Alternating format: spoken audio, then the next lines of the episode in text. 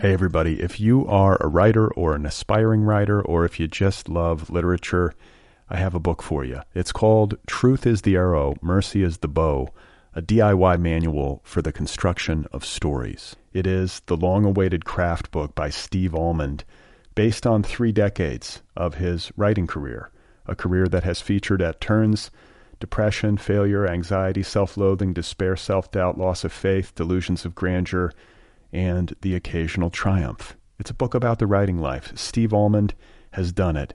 He has embraced it, the full catastrophe, and he has lived to tell about it. The Boston Globe says, quote, This isn't just a book about writing, it's a book about honesty. And Richard Russo calls it, quote, one of the best books on writing I've ever read. It's also the funniest by a country mile. Once again, it's called Truth is the Arrow, Mercy is the Bow, a DIY manual for the construction of stories by Steve Almond, available from Zando. Go get your copy right now, wherever you buy books.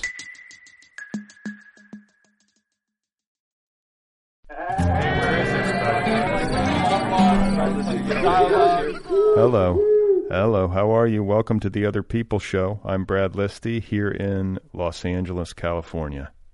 And I'm very pleased to have Azareen Van der Vliet Oloomi back on the program for a second time. She is celebrating the publication of a new novel called Savage Tongues. It's available from Houghton Mifflin Harcourt. The last time I spoke with Azareen on this program, she was out on tour for her novel Call Me Zebra, also published by Houghton Mifflin Harcourt. It won the PEN/Faulkner Award for Fiction and the John Gardner Award. It was also longlisted for the PEN Open Book Award. Azareen Van der Vliet Oloomi is the recipient of a Whiting Writers Award, and she was a National Book Foundation 5 under 35 honoree for her debut novel, Fra Keeler, which was published by Dorothy. So, an auspicious beginning to her literary career, to say the least. And I'm very, very happy to have her back on this show and to get a chance to talk to her about Savage Tongues, her new novel. That conversation is coming up in just a minute. Today's episode is made possible by Farrar, Straus, and Giroux, publisher of the novel Embassy Wife by best-selling author Katie Crouch. Oprah Daily calls Embassy Wife, quote, comical and cool, a smart, sparkling novel that is one part social satire, one part travelogue. Embassy Wife is set in Namibia, in Africa, in the United States Foreign Service. It tells the tale of two women abroad searching for the truth about their husbands and their country. Kirkus Reviews calls it, quote, a sharp, funny, page turning romp. Embassy Wife by Katie Crouch, available now from FSG. Okay, so today's guest is Azareen Van der Vliet Oloomi. Once again, her new novel is called Savage Tongues, out there now from Houghton Mifflin Harcourt. I enjoyed this book. I greatly enjoyed this conversation. Azareen is so smart and such a generous guest, and I wish this conversation could have gone on longer, but I think she had to go teach, if my memory serves me correctly. So, you know, I'll take what I can get. A wonderful time talking with Azareen Van der Vliet Oloomi. Um, I hope you enjoy it as much as I did. Here she is, folks, one more time. This is Azarine Vandervliet Ulumi.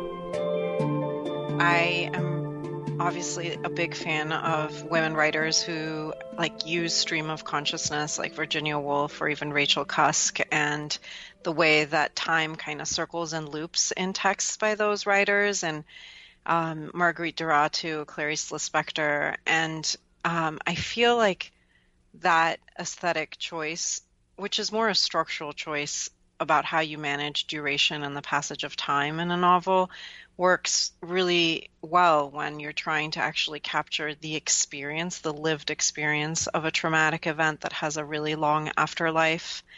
And I was interested in the way that trauma, language, and memory interact with one another and how um, the way that we talk about trauma changes over time as our identities evolve.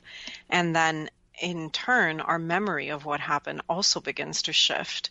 And I think that there are all three of those things, right? Trauma, memory, and language are so mercurial. They're so amoeba like and chameleon like. They're always shifting and transforming, and we can exert pressure on them. Um, and and it just kind of highlighted to me how alive um, the trauma can can feel to us, even 20, 30, 40 years after it's happened, it's always kind of a story that's unfolding alongside the rest of our lives and the other stories that we're learning to tell about ourselves and each other. And so I wanted the book to kind of reenact that rather than um, tell it in a way that's more finite.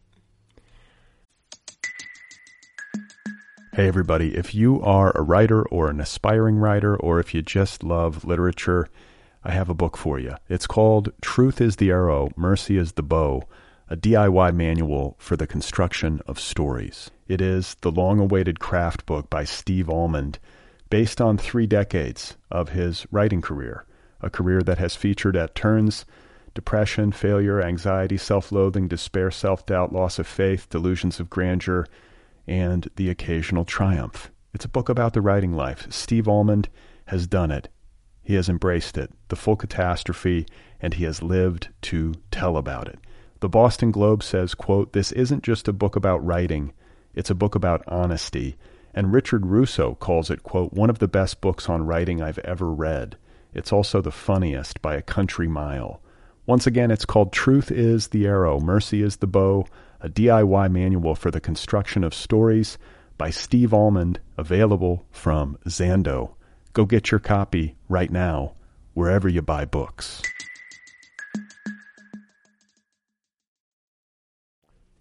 Do we ever really get over anything? I don't think I don't think so. I feel like well you pointed to the kind the question of the cultural inheritance in the book and I feel like I've been thinking about this a lot. When we come from cultures that are far older than the American New World culture, there is a way in which time is so circular and it just unfolds and you're aware of the layering of the past and the present and and the future in a very deep way that can also be oppressive. Like in america there's always this sense of potential and newness and the next thing you could get off the ground but I think that that also then informs the way we think about trauma and healing in ways that aren't helpful. Like we want it to be finite, we want it to be fixable. And I don't think healing works that way. Like healing is an ongoing process, especially when we're talking about the kind of trauma that brings you really close to your own mortality or that completely shifts your perception of reality from one moment or one year to the next, right? And that doesn't mean that you can't learn to like live with it with grace and dignity and resilience, but there there isn't it's an ambiguous and unfolding process, right? like you can't put a period at the end of it and be like this is me before, this is me after.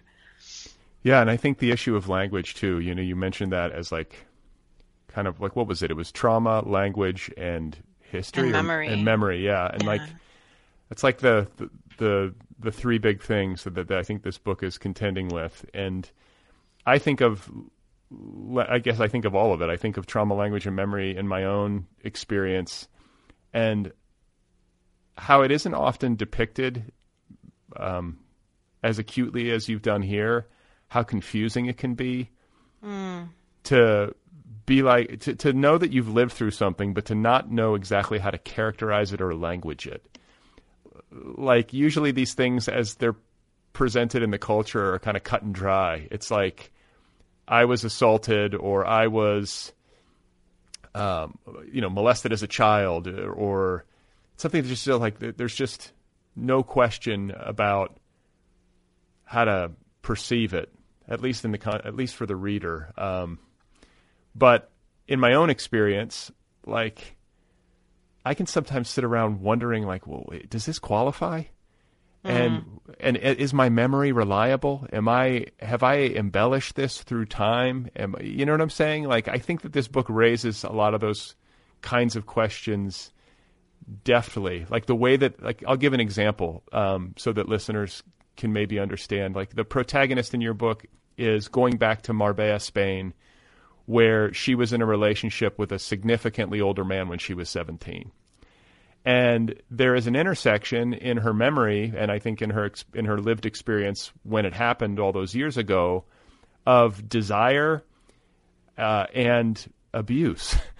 like the territory gets murky. You know what I'm saying? Mm-hmm. Like, and she, I can, you know, in the book, she's trying to sift through those memories and make sense of the fact that there was authentic desire in her with respect to this man, this 40 something year old man who took advantage of her when she was 17, but also like this terrible trauma um, and sense of violation.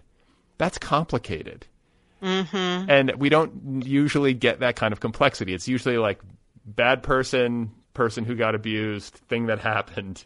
And there isn't often either admission or reckoning with the confusing parts of so many of these kinds of experiences. You know what I'm saying? Absolutely. I mean, it's it's part of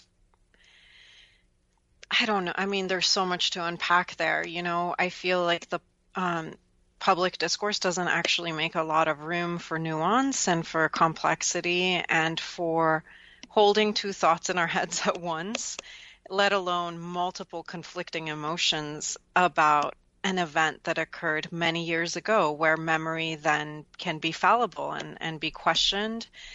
Um, but I think in in this context, in in the narrator's experience, she definitely was sexually initiated by Omar and felt an attraction to him before he even took advantage and noticed that she was vulnerable to him in that way. And she has a very hard time completely dismissing any completely like letting go of her sense of agency in the matter and also struggles with guilt because of that admission of of pleasure and desire that she was at once culpable and also innocent, and that those two things existed together. And what makes it even more complicated is that before she goes to Spain and this relationship begins, she witnesses her brother in America be attacked by um, by someone, and he nearly loses his life to a hate crime that's ethnically motivated. And I think that there's also that complexity of her wanting to self destruct after having seen him um, be almost beaten to death on the sidewalk after school and not feeling a sense of safety anywhere. And it's so it's not just the desire that you know she's coming into herself sexually at 17 that she experiences it's also um, this other darker atmospheric kind of electric charge that runs through the novel which is while i'm not I'm not safe anywhere. I'm I may as well, um, you know, put myself in harm's way, and and so there's the survivor's guilt toward the brother too that's informing the relationship kind of in ways that are subconscious to her until she returns when she's 40 and starts to piece these things back together and realize that you know violence between it's not so clear cut for her between the victim and the aggressor and that there is not just a web of enablers that that make way for this relationship to unfold but there's also an entire web of like geopolitical ethnic racial and migration patterns that um, kind of planted the seeds for her to to sort of not know how to protect herself right? Um, so it's i feel like the narrator is always like zooming out and trying to look at it from the most panoramic perspective because she is confused, right? And she doesn't want to pretend that it isn't confusing and that all these things are unrelated. Yeah, I mean, I think about.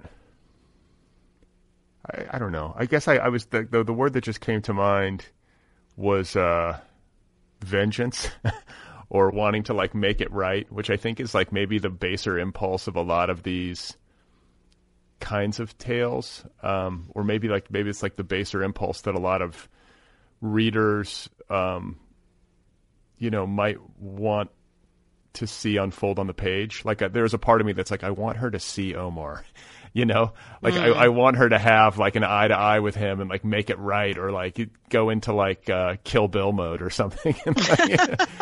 um, but that's not again that's not often how these things play out and i thought too you know you talk about this this um, air of menace i couldn't help but notice and correct me if this was not your intent or if i'm misreading it but uh, there are there is a, a kind of like almost like a horror fiction vibe mm-hmm. like an undercurrent you know not mm-hmm. super not super pervasive or um, you know front and center, but there and like kind of giving you the creeps and like w- waiting for someone to kind of jump out from behind uh, the door or something. You know, I had that feeling all throughout the reading, and there's a like a. Um, I hope I'm not giving away too much. There's a recurring visual in this book of a wild, like a baby wild boar.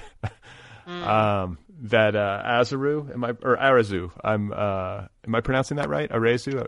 Arazu. Yeah. Arazu. Yeah. She is recalling, um, you know, a time when she was with Omar all those years ago, and he would go hunting. What he captured a, a baby wild boar. Yeah, with bare hands, and then sticks it in a backpack that he forces her to wear on the motorcycle on the way back down yeah. from the mountain. And yeah. so there's this like awful feeling of this trapped baby wild boar in a backpack on her back, and then she keeps re-seeing it, and um, there's almost something Lynchian about that. Just like you know, can you talk a little bit about those decisions uh, creatively? Yeah. And if like, am I on the right track with regard to Absolutely. horror? Absolutely, yeah. I mean, so for me, it's kind of like all of my fiction deals in the speculative to some degree, and in this book, there's that that kind of psychological thriller horror dimension that isn't it's like you said it's not front and center. It's more subtle and it's the walls keep shape shifting or or you know moving and there's always this sense of unease that's more atmospheric and you can't quite put your finger on it. But i think that it's really about the ghosts that haunt us and the ways that really her PTSD is kind of a function of what um, the asymmetrical power dynamic that her and Omar had, and that she's returns to the apartment precisely because she wants to maybe not so much take revenge on him, but reassert her power over that space by knowing that she has the strength to actually confront the space of the apartment where things happened between them, where there was no witness.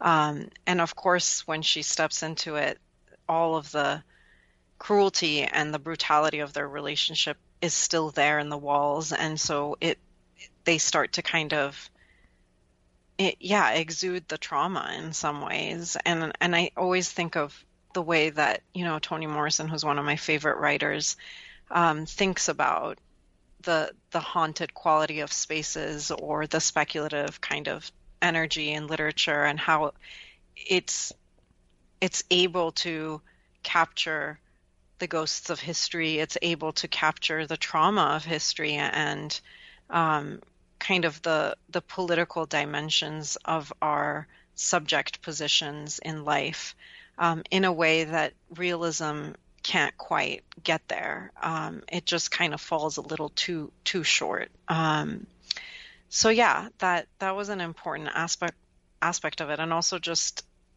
when you're writing, I don't know, just being in the, that kind of imagery is it makes the writing process a lot more mysterious to me as a writer and and therefore much more pleasurable you know?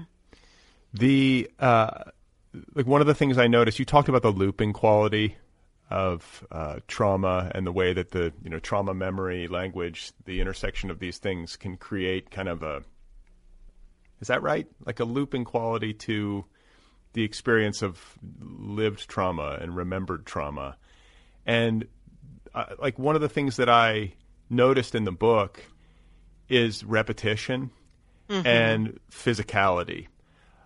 Like you continually go back to, like there are repeti- repeated thoughts or memories, like the boar or um, bodily feelings and sensations constricted in the throat you know like mm-hmm. the the way that these things manifest in the body especially when you put yourself back in an environment where the original trauma occurred um, that part of it, like that interior aspect of it, not just psychologically, but physically interior part of it, like was really um, pronounced in the book. Mm-hmm. And that's, I guess that's, I mean, that squares with, with how these things are lived, especially in like triggering situations. You know, it really is, um, like an almost like overwhelmingly physical experience, even if that experience is like invisible to most casual observers. Yeah, I agree. And I think what I'm more and more, what I'm interested in, in, in is kind of what it, like this question of like how do we write novels that actually approximate life? Like that the the way that it's written and the way that it's experienced by the reader isn't different from just everyday physical experiences that we have or psychological experiences that we have being alive in in this very strange world. Um, and i think you know the the looping quality is really there to kind of capture the that effect of the forever being bereaved by something that happens that we don't yet have language for. And the whole novel is really about searching for that language and what that process of trying to find the language looks like across 20 years and how her understanding of how to organize these this unspeakable pain into words shifts and breaks open when she re-enters the space finally and um, has a physical memory because she had blocked it out or become numb to it or ambivalent towards it um, because of the geographic and temporal distance. Um, you know, it's interesting because some there was a review um, recently in NPR that kind of was, um, I think, you know, deeply gendered in some ways, and actually said um, used a historical argument to say that the book. Uh, basically, you know, yes, it's about rape, but it's also a book that's making a lot out of a little. And I think that's a very telling kind of response, you know, that wants to shut the conversation down back into a space that you were describing where things are finite or um, there has to be a kind of um, maybe not even space for acknowledging what's happened. It's like a kind of form of revictimization to talk about books written by women that address the deep trauma and the deep afterlife of sexual abuse um, in those terms. You know that that kind of um, don't give room for the the ambient quality and the lingering kind of emotional hangover that you have as a result of it. Um, so yeah, I think that it's just trying to build as much space as possible for that conversation in the book. Okay, so I want to ask you about, like, as an extension of what you just said, the relationship uh, between Arezou and Omar. She's 17, he's in his 40s. There's a huge power imbalance he takes advantage of her um like emotionally and psychologically abuses her uh, more than there is, unless I'm totally misremembering it or forgetting to remember it, uh, like some huge, like pyrotechnically violent interaction. Am I missing it?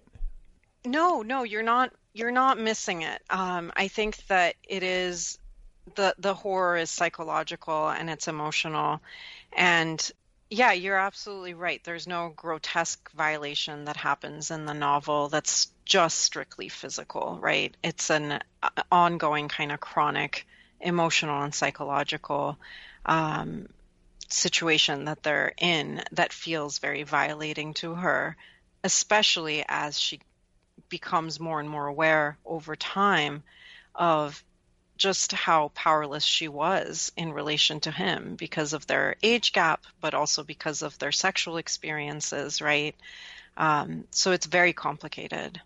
But it also is an interesting creative choice. Like, I don't mean to reduce it, but I mean, you know, from the perspective of writing and coming up with these characters in this story, it thwarts expectations a little bit with respect to popular culture, at least. I think you know, most times these stories get told, you know, especially if there's uh, a kind of flashback situation happening where someone's reckoning with something in retrospect. There's some huge moment, you know? Mm-hmm. And I found it a very interesting choice to not have that and to have it be this psychological, emotional, like teasing out of experience, like trying to figure out, like, A, what happened, B, how do I measure it?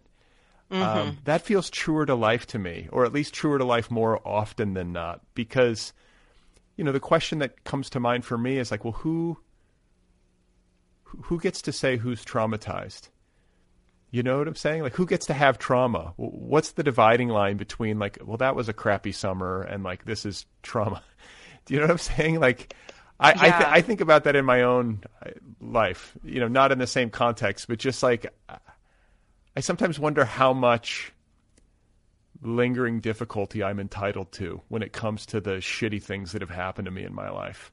Like what's yeah. the what's the statute of limitations? And like when I compare my cushy life to most lives on this planet, you know how you get into those kinds of arguments with yourself where it's like, well, wait a minute, I've got it so much easier than so many other people. Like maybe I need to just let this go or do you see what I'm saying? Mm-hmm. Like like that's a real human conundrum. Is like, well, wait, unless it's super super explicitly awful, um, there there often is like some nuance to this and some gray area. Like, how do you decide when it's when the trauma's real and like you're quote unquote like entitled to all that comes with that? You know? Yeah, I think these are important questions, and I think that in for the purposes of Arzu's retelling of her experience, there's no doubt that the trauma is very real to her. You know, she struggles with insomnia. She's unable to experience a ton of pleasure for many, many years in her life through college. Um, she's she sort of you know there's those scenes where she's constantly showering you know in the dorm in college while everybody else is kind of out doing their thing and having their their sexcapades um, that she can't quite participate in and um, and at the same time you know she's also a very intellectual and like fiercely resilient character who's a pragmatist and all these parts of her coexist. And there are moments of of total ambivalence, of total confusion, of um, especially when she's also entering that even more complicated landscape that we really don't talk about in public discourse, where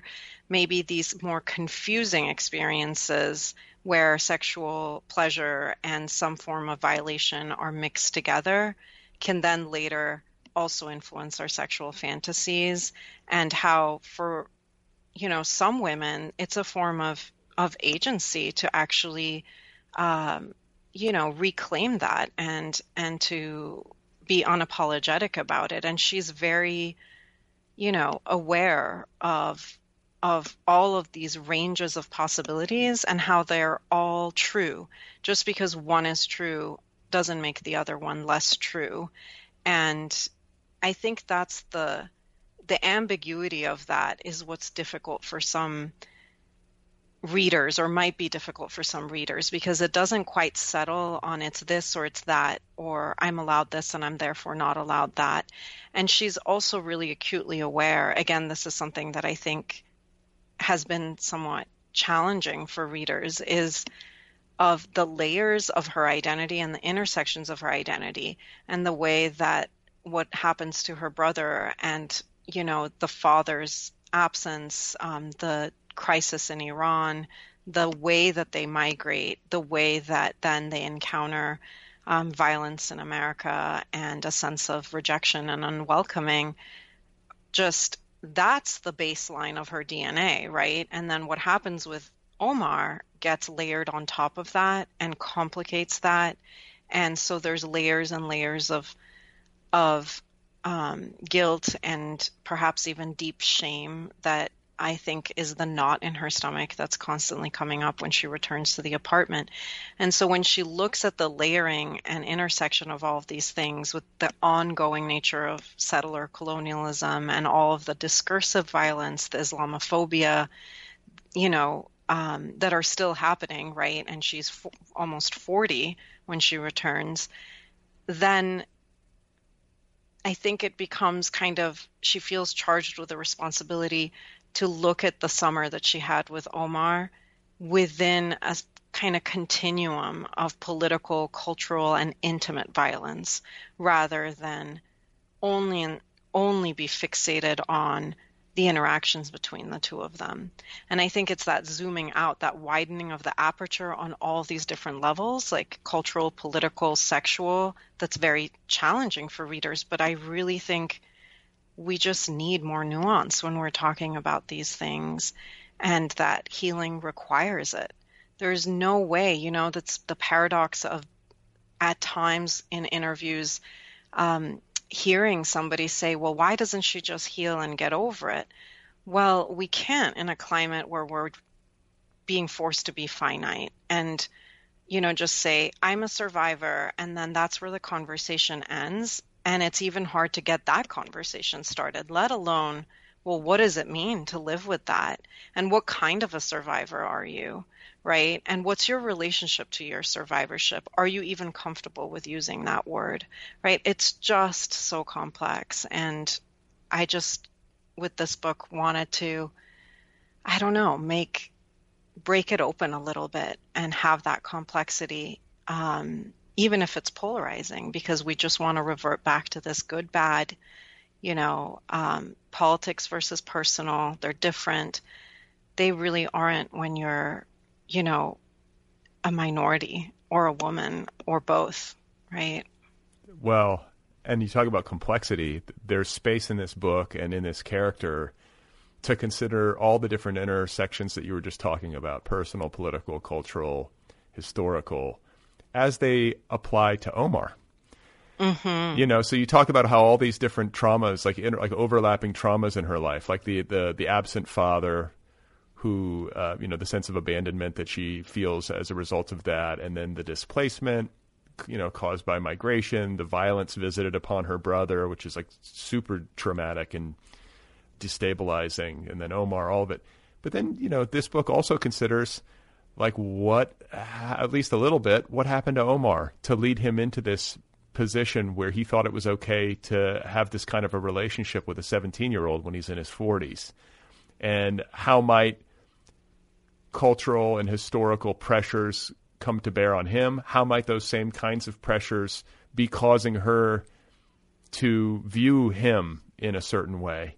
You know, that kind of complexity needs to be mentioned as well because that's certainly not something we see a lot of. And I can imagine how that might make some readers feel uncomfortable. Absolutely. You know, it's like it's not that she's not tempted to take revenge on him. I think she even fantasizes about it at one point in the book. I can't quite remember to be honest, but um really what she's the real revenge for her is to, you know, that last line to transform cruelty back into love and to and to kind of have reach a place where she can be emotionally generous toward him, which doesn't mean to forget or to forgive or to be complicit in, right? Um, but to look at what it meant for him to be a teenager in the Lebanese civil war. His own father disappears, no one ever knows what happens, and then is left to take care of the women in his life under extreme pressure. And think, you know, Arzu begins to think about how he might still be emotionally 17, which is when the most disruptive kind of trauma happened in his life. And she recognizes him as emotionally 17 when they're spending time together. They have fun together. He's a liberating presence in some ways from the very depressive kind of almost neglectful environment that she comes out of. You know, they they go on adventures and um, I don't know, do lots of activities, right? And she was kind of in a different shut down kind of environment with the mother that had become overly protective after what happens to the brother and won't even really let her leave the house to go to CVS, right? Um, so there's all those dynamics, and I think healing requires that. It requires some kind of a, I don't know, reach toward the aggressor emotionally or that's a move into the celestial or the spiritual. I don't really know, but it was the only place I could see this book going. No, I think it's. I mean, it's refreshing to me, and I think it's. There's a lot of deep wisdom in that approach, despite what we're often fed by the culture, especially I think of our political culture, which is like American political culture, especially on the right, but also on the left sometimes too, has such um, such a tendency towards vengeance and really like stark dichotomous depictions of good and evil. And mm-hmm. I remember I'm thinking, why am I? I'm thinking of Karl Rove uh, back at the dawn of the the long war, you know, that's just now hopefully wrapping up in the Middle East, and how he was like mocking Democrats for wanting to psychoanalyze uh, the terrorists, you know, who perpetrated 9/11 and wanting to understand them essentially. Like like any diversion from this kind of cartoonish understanding of them was considered weak and despicable and like the butt of a joke essentially. And I remember just being like, no, that's what we we should do. Like if you don't understand why these people would do something like this, whenever you know, I don't know. It just I think that it's nice to make some space for that because I, I agree with you. I don't think you can really heal or prevent or move through something like this in the absence of that kind of difficult reckoning and, and attempt at deeper mm-hmm. under, deeper understanding of he or she or whatever group of people who caused pain. Yeah, it is a very radical thing to do. And I, I, agree with you about the kind of culture wars and the political landscape we're in. And I mean, really, the devastation that we're seeing in Afghanistan and the kind of total lack of accountability and responsibility that is unfolding before our eyes in this retreat from Afghanistan and the abandonment of so many people. And it it's like a desertion that's really shameful and not necessarily even being examined in light of that very error you just pointed out that it was you know that kind of vindictive energy only leads to further destruction for everybody involved right like there isn't nothing but suffering has come from that. Um, and unfortunately, I think that as usual, there's going to be a kind of historical amnesia that gets um, inserted into the political rhetoric to to kind of excuse the withdrawal in this manner, you know. But we're getting we're we're jumping train tracks here. Um, I think there's so many people who are working on post colonial healing, somatic healing, so many kind of, um, you know, poets of color like Audre Lorde, who, and, and lots of writers of color who are working now, who are sort of talking about the importance of this kind of um, looking at the somatic lived experience of, of people and acknowledging the depth of of trauma and the way that um, having these kinds of intersectional identities and the ways that all these traumas get folded into you generationally, right? Um, across like factors like class and race, ethnicity, gender, sexuality, right? All of these things that there is a nuanced language that does exist. It's like a transgressive resistance language that's always really existed, but it's it's not really part of the national rhetoric, right? Because it wouldn't be useful. It wouldn't be in line with what's kept America going, its machinery of war and its kind of remarkable ability to always manufacture an enemy, really. And I, I can love America and recognize that at the same time, right? That's another way in which we're not allowed to hold two thoughts in our heads at once. Well, yeah, like I mean, a big word that comes to mind is nuance, and just the way that nuance uh, can be so easily weaponized against he or she who is trying to deal with complexity. Like, I guess the point I'm trying to make is that our political culture is much easier to manipulate when you're working in binaries and in bellicose rhetoric and mm-hmm. fear fear language. You know, if you start to say, "Well, wait a minute, let's try to understand this and let's try to understand that and let's consider the fact that we have a history of, uh, you know, uh, imperial behavior. You know, you start to get into any of that, and then you just have some, you know, person who gets up on a microphone and shouts at you and says that you're weak and that we need to seek mm-hmm. revenge. You know. Oh yeah, and it's synonymous with being anti-American, right? Um, one person whose thinking was really important to me while writing Savage Tongues was actually the Buddhist nun Pema Chodron. Oh yeah. And she she and I think a lot of the ways in which Arzu heals in the book are informed by that kind of untethered openness and Pema Chodron has this beautiful concept of smiling at our fears in order to become fearless and you know that's completely antithetical to the cultural norm in, in the States, which is your fear is an indicator that you must defend yourself and attack immediately, right? So it's a very big inversion. Um, but, you know, I don't know. Well, but maybe telling these kinds of stories is a way to, in whatever small way, to nudge this sort of um, reckoning with complexity into the culture. I mean, you know what I'm saying? Like as a corrective, like we need more of it. And it's just so, it's a kind of obscene to me that people who would try to do such a thing, especially when it pertains to matters of like great importance, would be like mocked and caricatured and demeaned and called un-American. You know what I'm saying? Like mm-hmm. that, that's a big problem. And, uh, you know, I sort of get in a crude, like especially media based way, why it would be a hard hard thing to to do, but we've got to do it. And you know, you you mentioned spiritual, and it's funny that you do, because it was occurring to me when you were talking earlier about, um, you know, Arzu and being 17 and arriving in Marbella, and I am pronouncing that correct, right? It is Marbella, the double L. Mm-hmm. It's, yeah. Yeah, you got it. Um, she arrives in Marbella, uh, like in the aftermath of this savage beating that her brother has taken um, after school at the hands of a skinhead, shortly after arrival in the states. So that event squares, I think, with m- most people's understanding of trauma most explicitly of anything that happened in the book because um, it's so savage.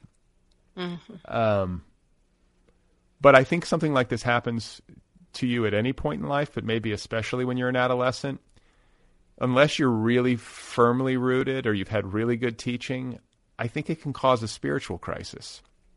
And I think I'm seeing this with regard to COVID. Um, maybe I'm maybe it's just part of the human condition, you know, writ large uh, in the times that we live in. But certain things seem to exacerbate it. And I guess the point that I, I'm getting at is that when you're at a place in life, whether it's age, um, understanding, spiritual understanding, however you want to characterize it, and you have to suddenly deal with trauma or something really dark and awful happening, it can lead to like really deep anguish. and like an anguish that maybe can be hard for people characterize or even like begin to reckon with or wrap their head around or put language to. Do you see what I'm getting at? Like, I, I just think that a lot of times this is something we don't talk about the ways in which our spiritual traditions or our spiritual language fail us or we fail it when we're trying to grapple with the difficult stuff of life, like our, our deep suffering. Do you see what I'm getting at? Yeah, I do. I mean, it's when things like that happen, it's like your stomach drops a hundred floors, and then, you know, there's all this space inside of you that wasn't there before. And of course, there's a contending with it that requires enormous courage. Um, and I think, I don't know, it's so transformative fundamentally to your sense of self, reality, others, intimacy, um, your ability to to love and care for yourself and other people. That I don't know what the alternative is, you know, than to you know try to come up with some language for hope that isn't so simple and just a nostalgia for going back to being what one was before the event um, that disrupted and changed everything. And I think for me, and I think for the narrator, you know, um, and and you know, a, a lot of the, you know, the the event with the brother is based on a real life event um, for me, and it's language kind of became my spiritual, you know, of existing inside of the capaciousness of language, which can be like weaponized against us, but it can also be this tremendous thing that bears witness and can just expand and expand and expand if we are willing to inhabit inside of words long enough and trust language to kind of expand our sense of self and the way that we talk about what happened, right? Um, and that it's so powerful that it can retroactively change the way that we see it. It's not that like the cruelty of what happened is diminished um, in any way. It's in fact it's in like stark relief by the end of the novel to Arazu and to myself as the one who wrote the book. But it's kind of how much space was created in holding that and how the that gesture of of love is so much more powerful than the gesture of of cruelty and that they can they're always in relationship with each other right? It's the only way that it can be yeah reckoned with. It's not entirely dissimilar to talk therapy. Um, you know which is a which is a common healthy um, response to trauma. You know, people receive therapy all the time to try to grapple with this stuff, and many of them are not writers. uh, mm-hmm. You know, so I think when you, because I've had this experience, like both of the novels that I've written were written out of trauma slash grief. Like maybe that's just the writer that I am. Like I can only, I only have the energy to do a book if I'm trying to grapple with something like that difficult. But I don't go to therapy and I don't feel like an urgent need to. I'm sure I could benefit, but like, I guess what I'm saying is that giving it space, doing the hard and like often excruciating work of looking at it closely, you know, mm-hmm. and like really sifting through and slowing down where it, you know, where it hurts, you know, that that whole thing, and giving it language. That's not entirely dissimilar to sitting in a room with a therapist and talking it out and getting to a place where you can language it and where you can look at it somewhat objectively, uh, you know, and, and, just look at it. Just just smile at your fears. You know what I'm saying? Like mm-hmm. like like have that moment of kind of like eye contact with the with the monster under your bed, um, for lack of a better way of putting it. Like I don't know. I think there's some similarity with a book of this kind and with the the talk therapy approach. Am I? Yeah, absolutely. I mean, she the narrator does also talk about therapy and the ways that the therapy also fails, right? Like the writing is the thing that doesn't fail her, but the therapy kind of only gets her so far. But it is similar, and the fact that her healing also is happening in conversation with her best friend, right? Which is a form of them telling their stories to one another and, you know, revisiting how each of their stories shifted the other's perception of what happened to them and that kind of community friendship, the discourse between these two women is, I guess, also a form of talk therapy. You know, it's that the power of of conversation. Okay, so this is a book. This is the like a big aspect of the book that we haven't addressed yet, but you just touched on it is female friendship. Um, I want to say you dedicated this book to your queer family is, mm-hmm. that, is that right? That, like I think that's how you put it. Yeah. Uh, um, but and then I think this is alluded to in the book as well, where um, you know Arazu is. I have to keep looking at my notes because I keep wanting to call her Azaru. I, you know, I, it's funny. A lot of people flip it around. I just, yeah, I don't know what it is. Like, I think it's because I almost did it once, and now I'm scared I'm going to keep doing it. But um, when Arazu is reflecting on her college years, and this kind of second family, you know, like her chosen family of friends was this kind of motley crew of misfits, you know, and they don't necessarily share eh, like exact identical cultural or you know personal experiences. But what they do share, I think, are what a sense of dislocation, a deep sense of otherness, a sense of lack of safety. You know, you could probably expand on this better than I could. But I thought that pretty poignant, you know, the ways in which people who might seem to come from really disparate backgrounds on the surface, you know, you talk about like Ellie, the character, the female best friend, um, like a Jew from Jerusalem, right? Mm-hmm. Uh, you know, befriending an Iranian, um, ex, you know, American, British, like not necessarily the most on the surface like likely match, but like they have such a deep connectivity. Uh, can you talk a mm-hmm. little bit about that and the ways in which yeah. you know you you personally found like find refuge in your friends um, in this way, but also you know how uh, your character does as well. Yeah, I I love what you said about the motley crew of misfits because it kind of reminded me also in Call Me Zebra, the narrator goes and finds a crew of misfits to hang out with. Um, and I hadn't quite made that connection. But yeah, I think the friends are so unlikely on the surface. I mean, there's also um, Sahar, who's Palestinian and queer and wants to go back to the West Bank, um, kind of is unable to stay in, in America. There's Sam, who transitions, um, who's from the South. So they're, you know, Muslim, Jewish, and Christian.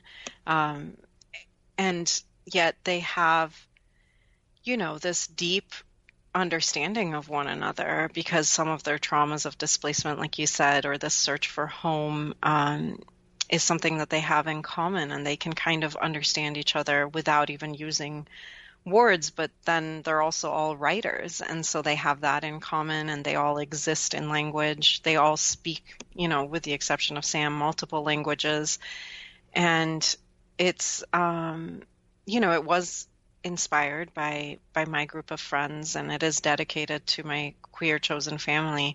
So in a sense the book is is also a celebration of you know when the families we're born into aren't able to show up for us the families that we choose kind of go above and beyond but are also just so remarkable because it's just surprising to find that, right? I mean, Ellie and Arzu go on these recovery journeys together. Like, Ellie is not going to let her go to Marbella alone. And Arzu likewise doesn't let her go back to Palestine and Israel alone. And they try to go back with Sahar. Um, and they call it like returning to each other's open air prisons. Um, and and just kind of sitting there right um, and just being like hey i see that you're suffering and and that that's in of itself so sufficient, right? right? That it shifts the needle for them. It moves the needle radically for each of them. Um, Can I? I want to stop yeah. just so people. I think it would help listeners to understand Ellie a little bit more. This is a, a Jewish woman was raised Orthodox, who is pro Palestine. Like there's like there's like a um, right. There's like a you know the, the Orthodox thing that she's she's no longer observing, um, but also her politics for a formerly Orthodox Jew from Jerusalem are unorthodox. um, mm-hmm. you know, so you talk about like an open air prison. She's she's basically pushing back against the orthodoxy of her youth and like the prevailing orthodoxy of uh, Jewish political culture in recognizing the suffering of Palestinians and advocating for their uh, mm-hmm. autonomy. Yeah, I mean, she's also an intellectual who's, you know, a translator of Palestinian literature and is, you know, her her acknowledgement of settler colonialism isn't just reactionary to her own upbringing and the ways that her queerness was um, led to her being disowned by her family. It's also uh, just um, I don't know, like a broader examination that she's making of herself and the ways that her subjectivity, regardless of her queerness or her pro Palestinianness, is one of an implicated subject in the violence, right? Like she does not escape the fact that in in regardless of her politics, like her identity is complicit in what's happening, and that she has tremendous privilege, right, in in shaping her discourse and voicing her um, support for, pro, you know, Palestinians and and her dissent of the occupation. And she's navigating that with Sahar, who's Palestinian. And I think that the ways that each of them are able to look and examine at themselves, examine themselves and their own discourse and their own language and the parameters of it, the parts of their identity that are privileged and the parts of them that are underprivileged, right? Because that's another nuance. We're not either this or that. There's parts of our identity that could be privileged, right? And parts that aren't, like even Arzu's father, who's white but comes from extreme poverty in England and is also raised um, with this sense of despair. Um, so all of them are kind of, I don't know, like looking at this web of selfhood and how they, how complicated it is to be a self in the world and how much responsibility is required of us when we're lending our support to others especially if there's an asymmetry of power there too, right? Um, I could go on and on about this, but you know, we've been talking for a while. so I want to ask you about gender um, as it pertains to interiority, uh, and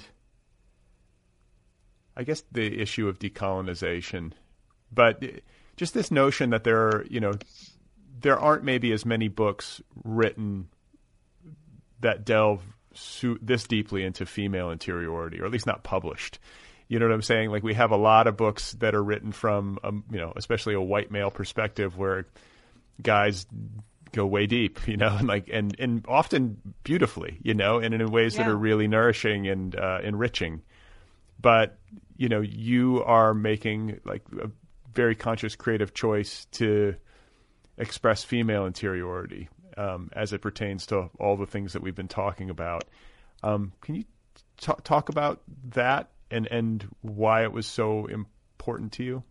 Yeah, absolutely. I mean, I agree with you. Like I, you know, love reading books that delve that deeply into male interiority, like you know Ben Lerner's work or Knausgaard. Um, you know, Proust, like it goes on and on and, and it's beautiful and at the same time pretty exclusive in the sense that there's a way in which the world accommodates male interiority, especially like male cisgendered interiority, that um, it you know is specific that isn't necessarily extended to female interiority in the world or in literature on the page. And so I think there isn't we we haven't been taught to have an appetite for female interiority and I'm seeing that even in in the way that that you know like I was saying the reviews around the book is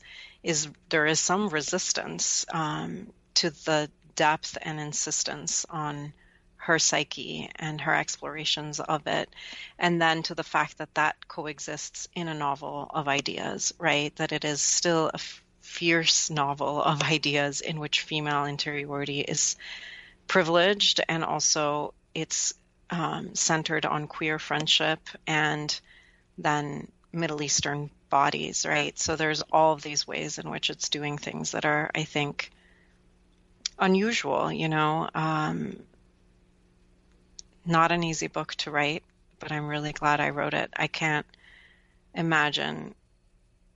It was, I think, a book that I needed to write in order to write the next book.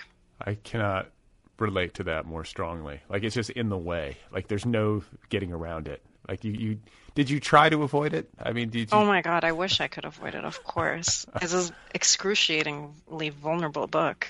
Um, yeah. Of course, I wish I could avoid it.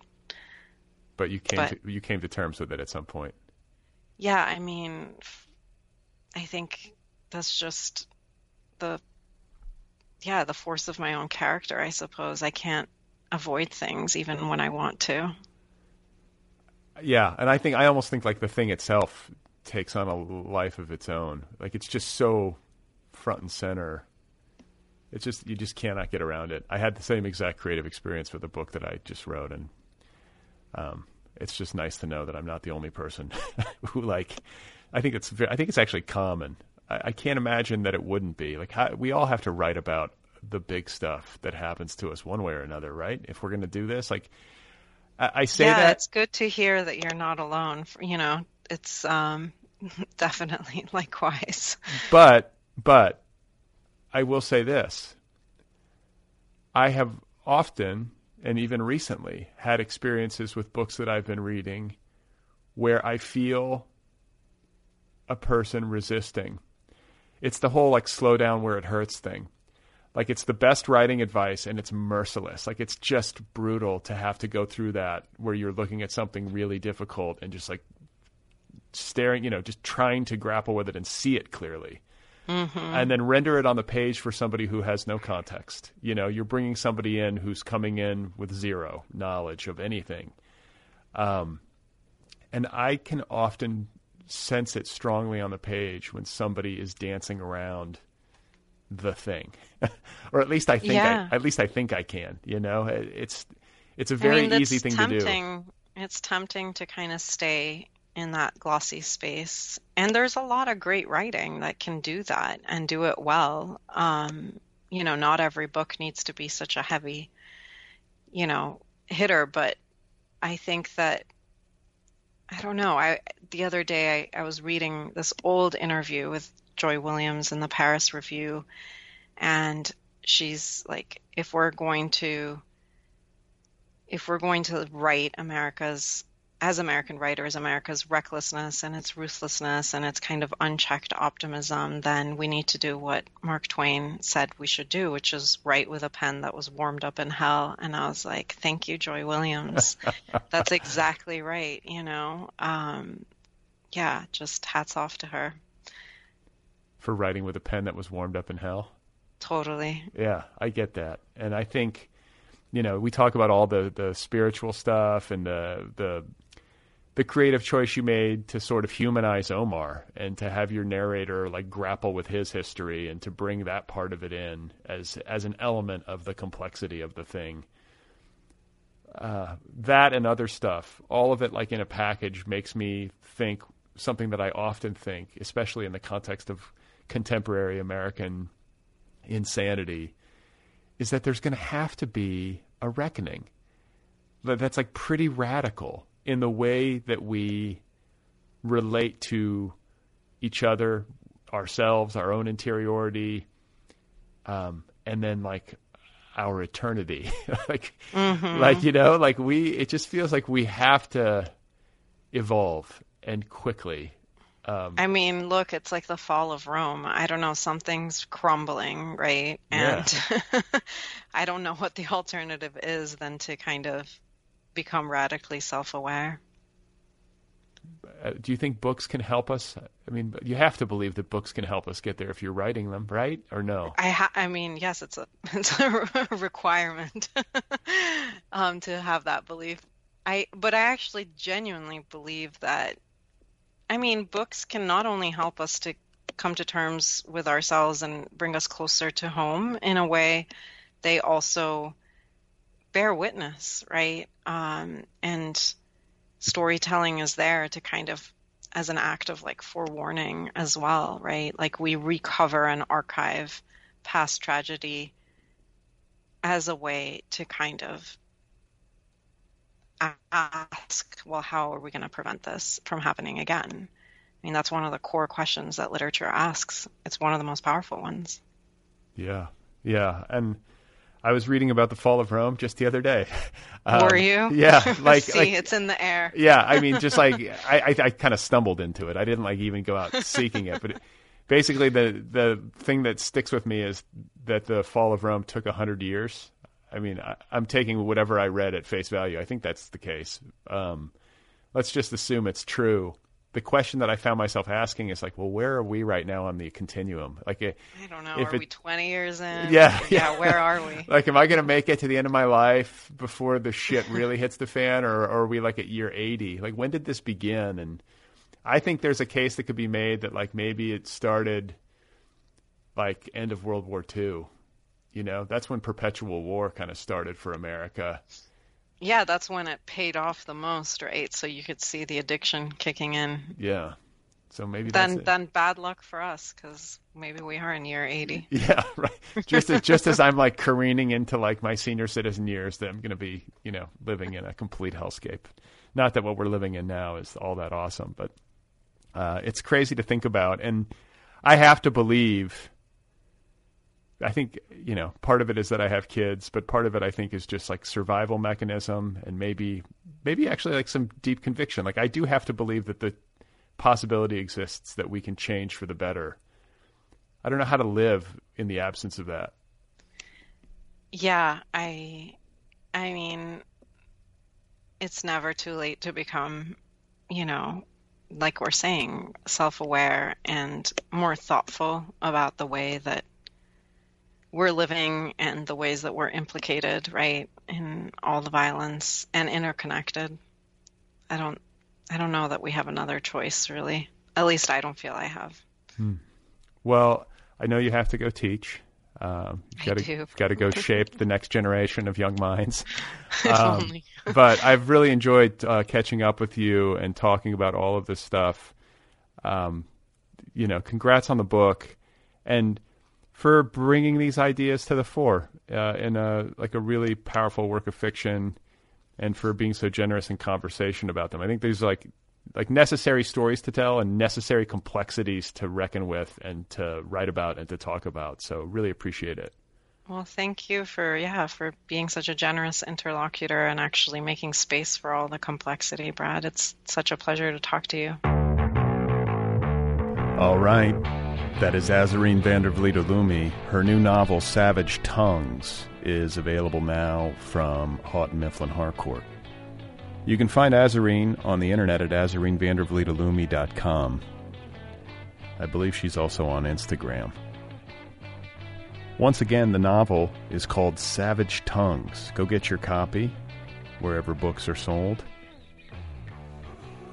The Other People podcast is offered freely. Did you know that? All episodes, more than 700 episodes and counting, all available to you for free. The entire archive is right there for you for free. It's a listener supported show.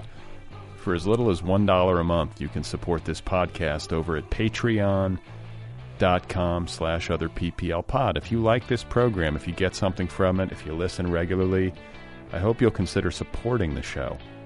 For as little as a buck a month. There are different tiers, different levels of support. As you go up the scale, you can get stuff t shirt, tote bag, coffee mug. I will write you a postcard in my own handwriting. I will wish you happy birthday. Patreon.com slash other PPL pod. Patreon.com slash other PPL pod. If you have something to say to me, you can email me at letters at otherppl.com. Letters at otherppl.com.